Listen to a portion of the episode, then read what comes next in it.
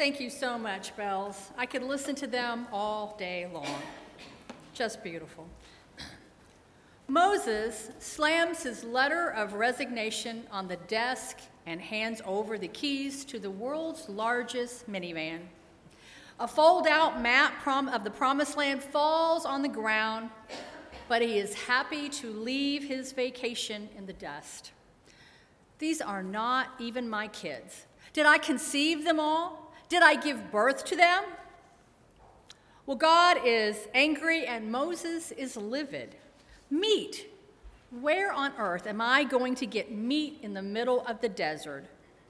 It's one of those moments in Moses' pastoral, or maybe we should say parental, career when he has to pull over the car. He is spent, dried up, and running on fumes. Sounds familiar, doesn't it? In today's world, we have a word for this overwhelmed. Moses is overwhelmed. He brings to God his own death wish and a few choice words. I cannot carry them all alone, God. They are too heavy for me. Too heavy. Too heavy. Sometimes we have callings that are too heavy to carry to pastor a church, to abolish slavery, to raise a kid, to raise a kid who is not your own. Any of us who have been called by Jesus to a life of faithfulness, no matter what kind of work we do, will find ourselves right here sometime in our life. With the best of intentions and all the faith in the world, we try hard to lift that calling, to mount that burden, but we buckle beneath the weight and we are stalled. It would be easy for us to walk away. I think there are some of you right here, right now, that could just drop the load and walk away, head to the shore. Some days it's tempting, isn't it? But we cannot. It's the most remarkable thing. The burden God gives us is, as the song says, too heavy to carry but impossible to leave. I know a woman, she's a hero of mine, who is raising her grandson as her own son. She never really expected her life would take this kind of a turn to be the mom for so very long. And some days, it's too much. Some days, another journey through puberty is too heavy to even think about but she could never leave. He is the light of her life. In the burden is the blessing that keeps her close to the heart of God. And Moses has never been this close to the heart of God. The whole journey out here has been a lesson in trust. All through the wilderness, God gives Israel with manna. It is the bread of heaven, sweet like honey, and for 40 years, it is always enough. Like God's faithfulness, the manna never ever fails. But Israel trades in its trust of God for greed. Israel wants more than enough, judging insufficient to what God has deemed sufficient. So they cry out, making their demand meat and lots of it. After 400 years of slavery, God delivers the Israelites out of Egypt but it is much harder getting the Egypt out of the Israelites than getting the Israelites out of Egypt. Despite the memories of slavery and the miracles of deliverance, the Israelites want to go back to Egypt. So the people of Israel began to complain oh, for some meat. We remember all the fish we used to eat for free in Egypt, and we had all the cucumbers and garlic and onions and leeks we wanted but now our appetites are gone. And day after day after day, we have nothing to eat but this manna. The Israelites are complaining. Instead of manna, they want to eat meat. Well, as a hardcore carnivore, I can understand. And if you haven't eaten at an all you could eat Brazilian steakhouse, you really aren't ready to die yet. but this is selective memory. The Israelites longingly remember the free fish they ate in Egypt and forgot that little tiny fact that the food was free because they weren't. The Israelites just weren't slaves, they were victims of genocide. Genocide, yet they missed meat on the menu. And isn't it a little ironic that the Israelites were complaining about one miracle while asking for another one? Their capacity for complaining was simply astounding. And we scoff at those Israelites for grumbling about a meal of manna that was miraculously delivered to their doorstep every day. But aren't we guilty sometimes of doing the same thing? There are miracles all around us, yet it is so easy to find something to complain about in the midst of those miracles. The simple act of listening to this sermon involves millions of impulses firing across billions of synapses in your brain. And while you're hearing this, your heart goes on about its business, circulating five quarts of blood through a hundred thousand miles of veins, arteries, and capillaries. And really, it's amazing you can even concentrate given the fact that you are on a planet that is traveling 67,000 miles per hour in space, while at the same time spinning on its own little axis at 1,000 miles per hour. But we take those manna miracles, those miracles that happen day in and day out, for granted. And so Moses finds himself in a big tizzy, asking God where he can possibly get meat to feed all these people, and throwing his hands up in the air because he cannot carry this any longer. But God never asked Moses to feed the people meat. While the calling might be a holy one, we often carry things that God never asked us to carry in the first place. Despite their insistent complaining, God responds patiently to their food tantrum with one of the most unfathomable promises in the scripture. He doesn't just promise a one course meal of meat, God promises meat for a month and Moses can hardly believe it. Here I am among 600,000 men, and you say I will give you meat to eat for a whole month?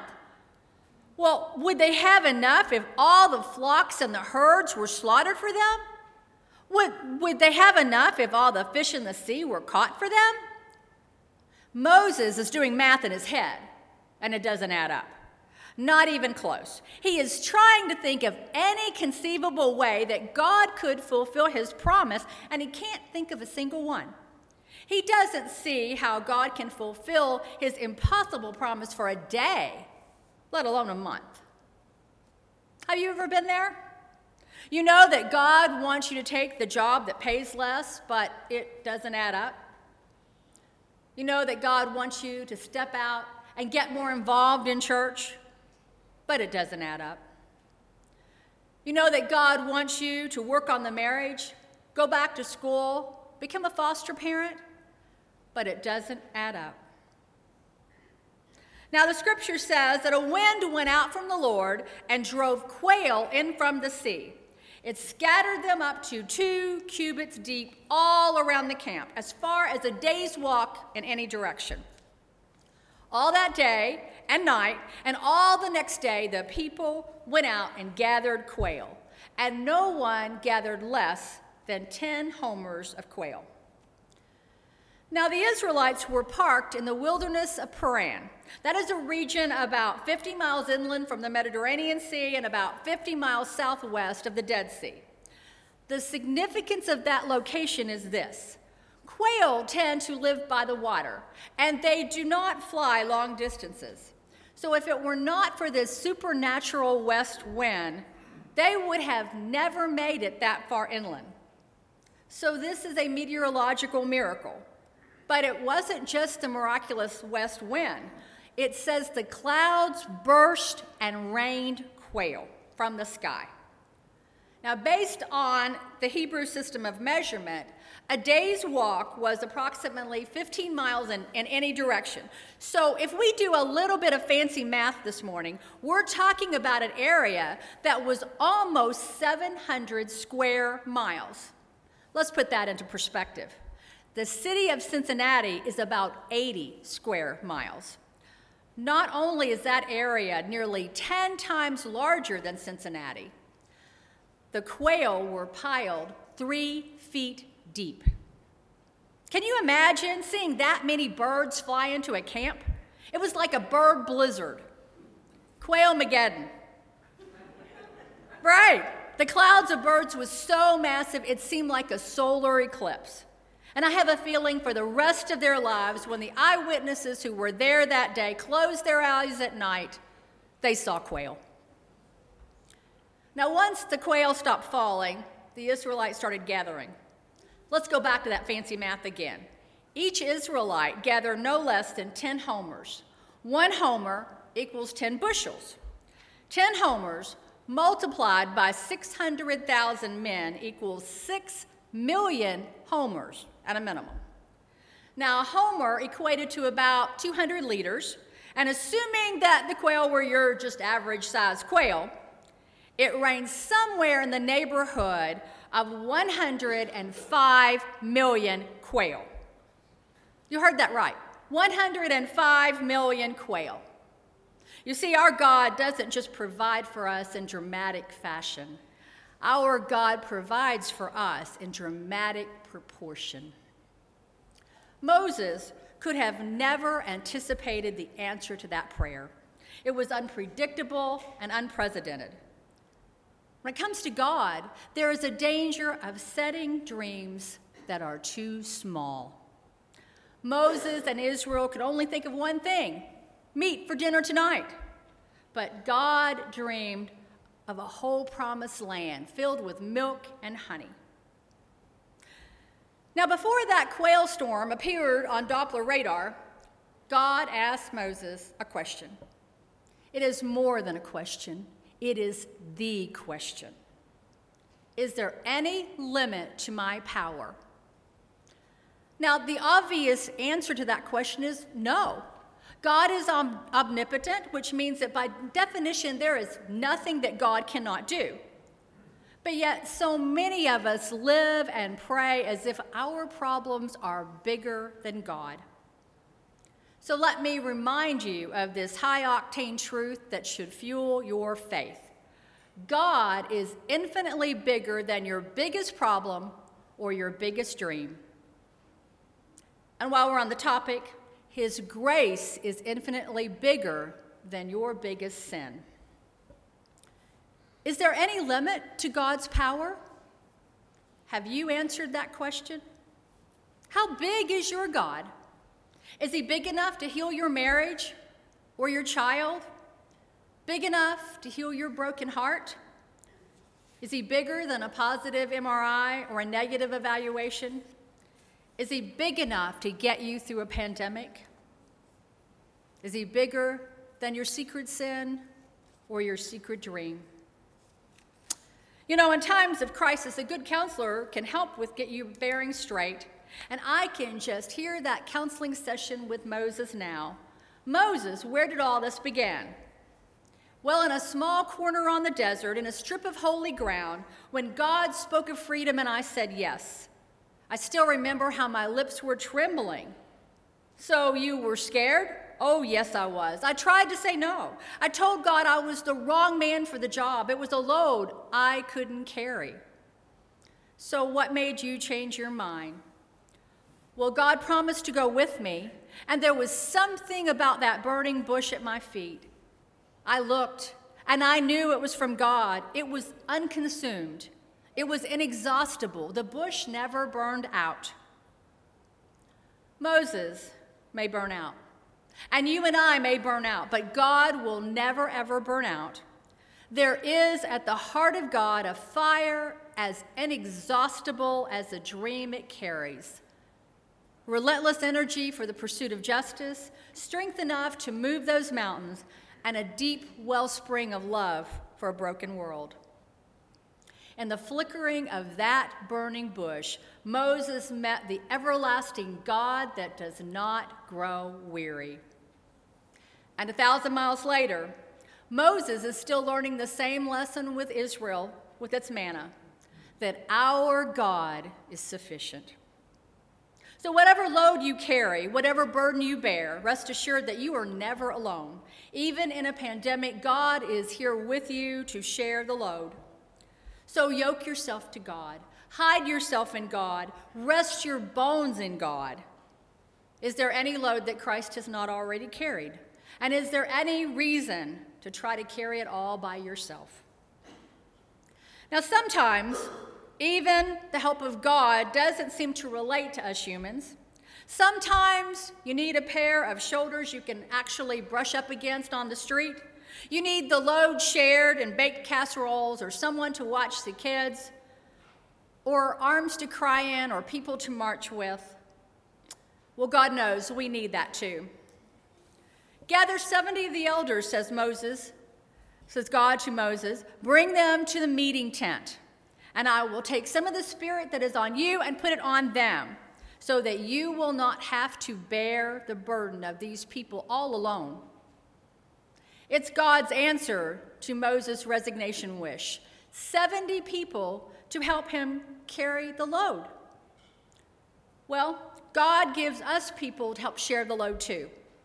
It's called church. And sometimes we grumble and bicker in our pew. But we pull together in our church to share our lives and our goals, our prayers and our tears, our casseroles and our communion. Our loads are bigger than our lives, but so is our church. Because we are also surrounded by the great communion of saints, joined in our work by all the faithful who have come before us Moses and Miriam, Paul and Silas, John, Wesley, and Mother Teresa, so many others. Together, across the ages and places, there are thousands of us marching towards that heavenly throne, shouldering together God's big dream for his world. Pray with me.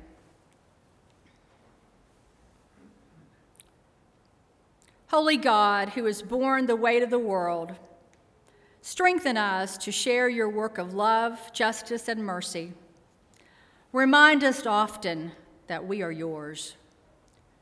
Renew us when we are tired. Reignite us when we burn out with the power of the everlasting God.